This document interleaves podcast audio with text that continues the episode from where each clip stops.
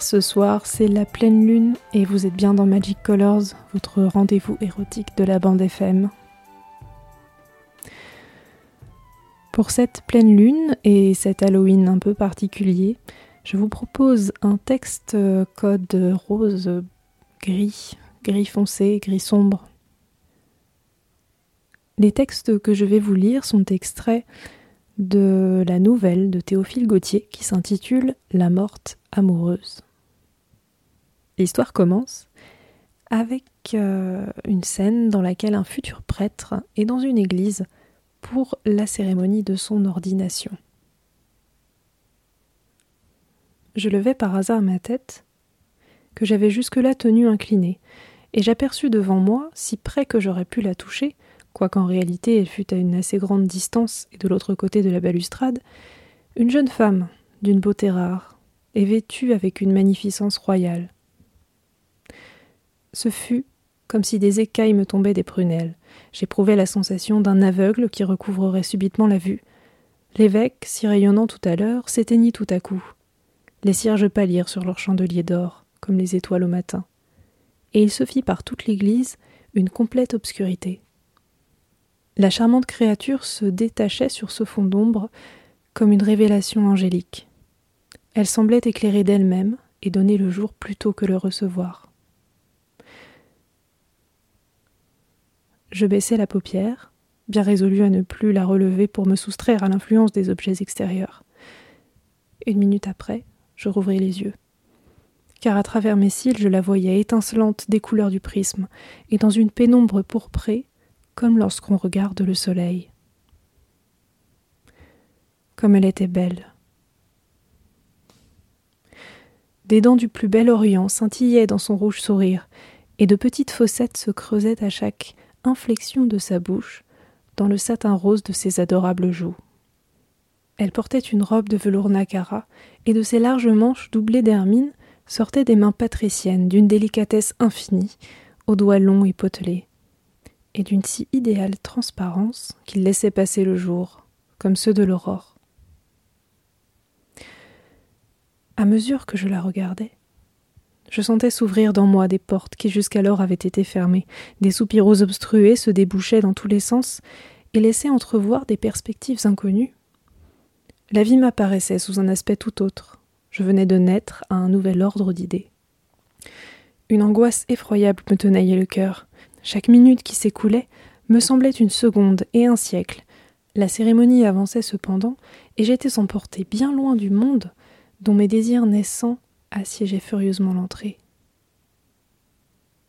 Je dis oui, cependant, lorsque je voulais dire non, lorsque tout en moi se révoltait et protestait contre la violence que ma langue faisait à mon âme, une force occulte m'arrachait malgré moi les mots du gosier. Un peu plus tard, dans le texte, le prêtre reçoit un message qui lui dit que sa douce Clarimonde habite au palais de Concini. Il se retrouve à délirer dans sa cellule, quelques jours après, quelque temps après.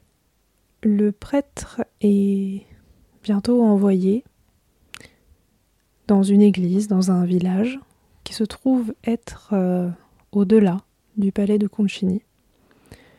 En s'y rendant, le prêtre va apercevoir le palais et puis passer devant. Je me retournai pour regarder une fois encore les lieux où vivait Clarimonde.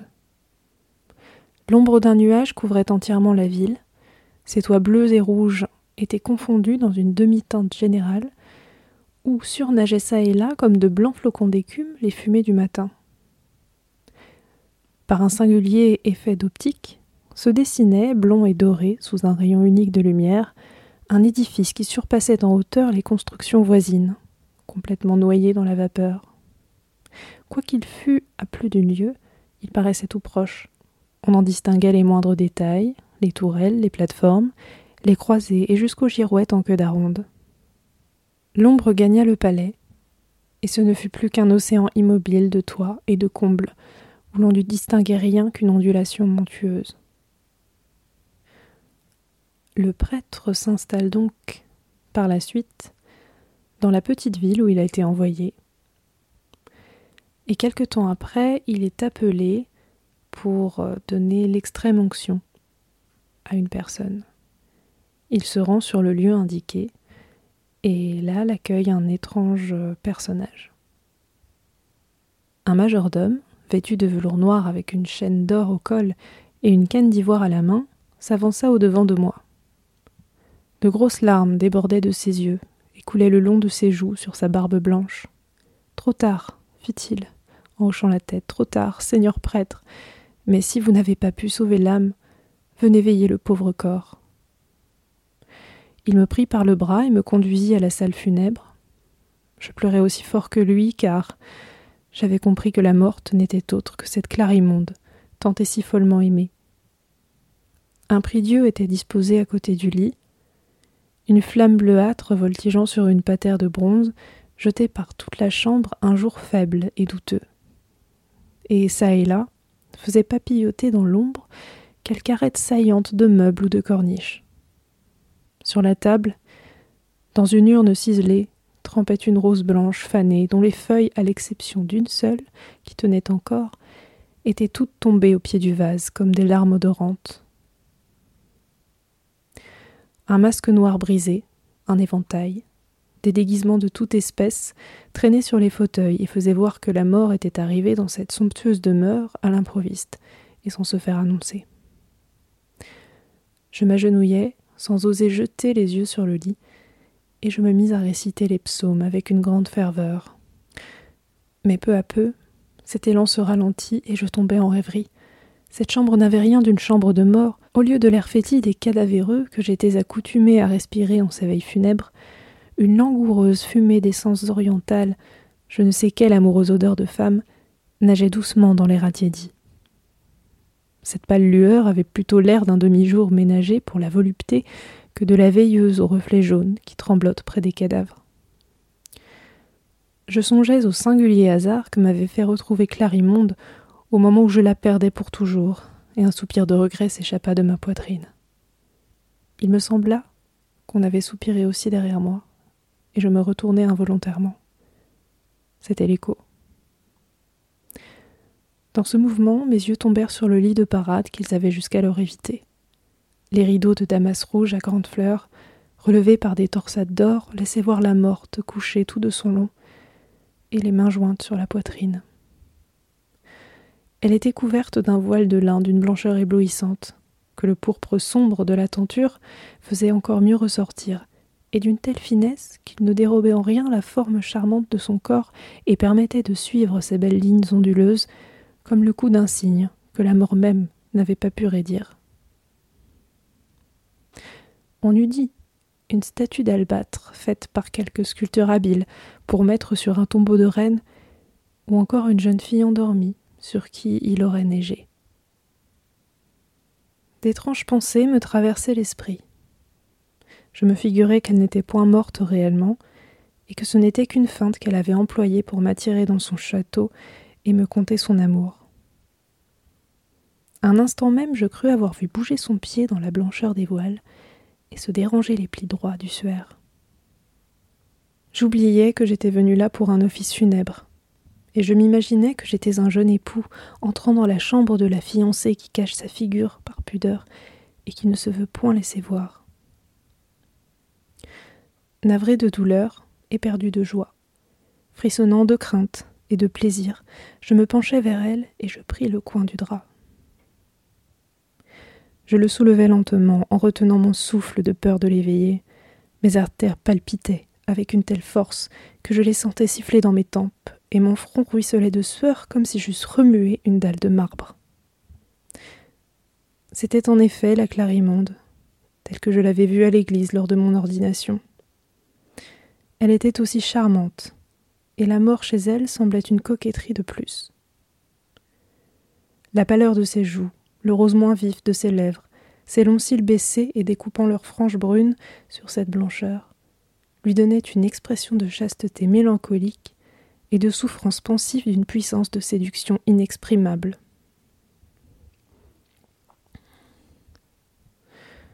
Ses longs cheveux dénoués, où se trouvaient encore mêlées quelques petites fleurs bleues, faisaient un oreiller à sa tête et protégeaient de leurs boucles la nudité de ses épaules. Je restais longtemps absorbé dans une muette contemplation. Et plus je la regardais, moins je pouvais croire que la vie avait pour toujours abandonné ce beau corps.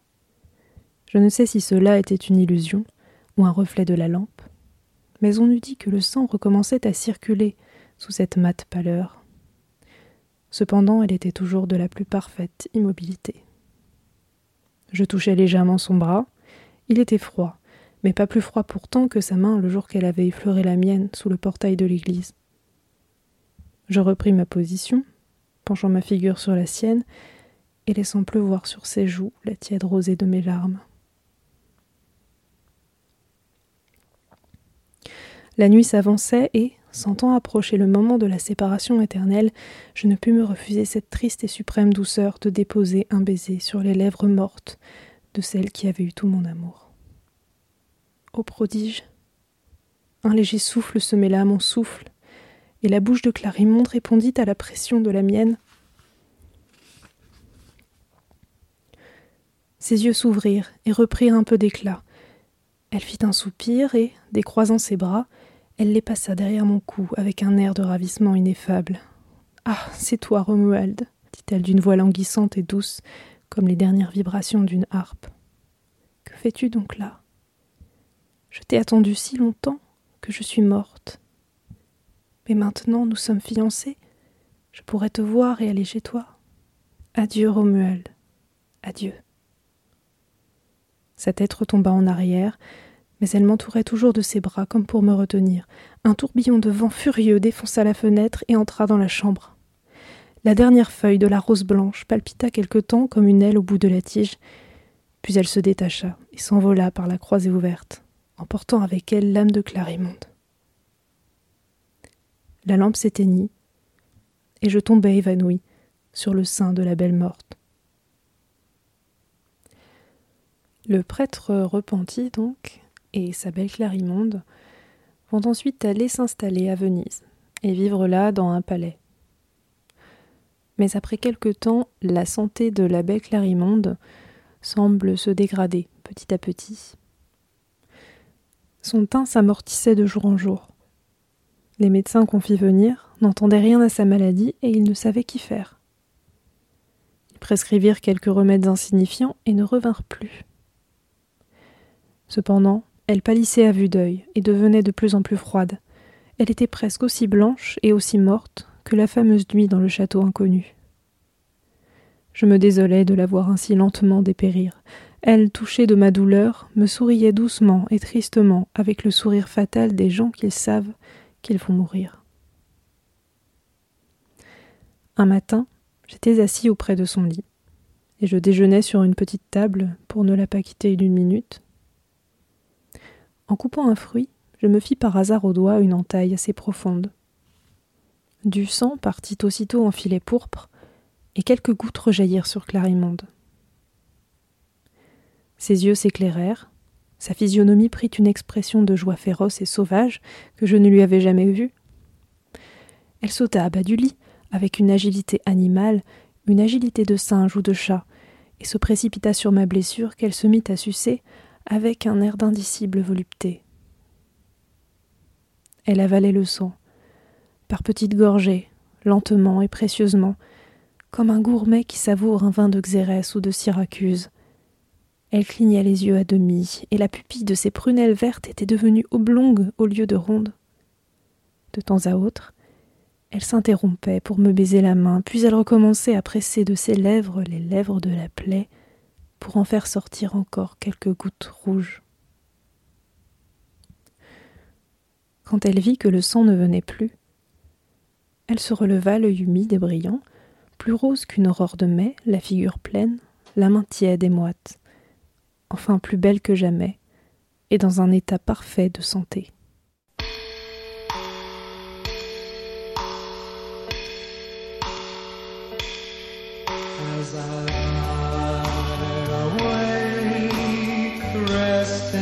from the day I can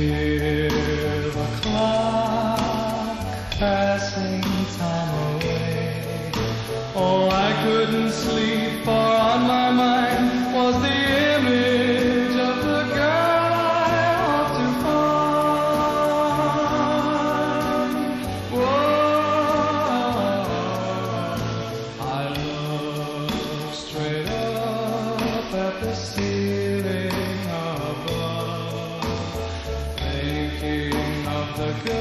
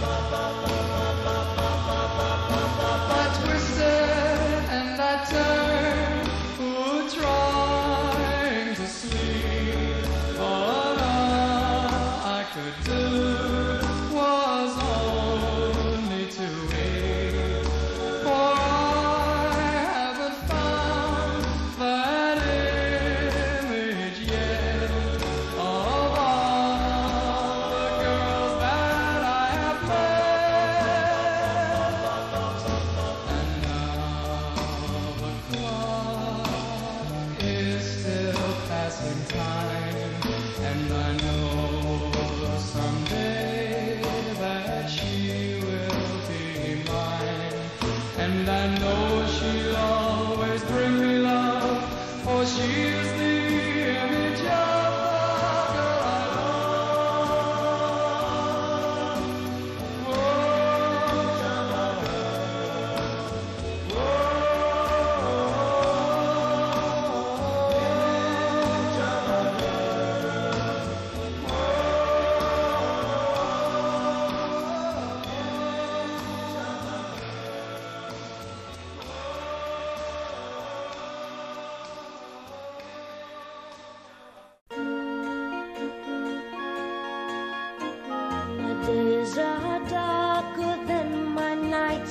My world is black, there are no lights.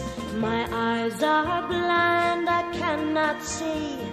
Where's the world you lit for me? Painted things from the past are faded things that couldn't last.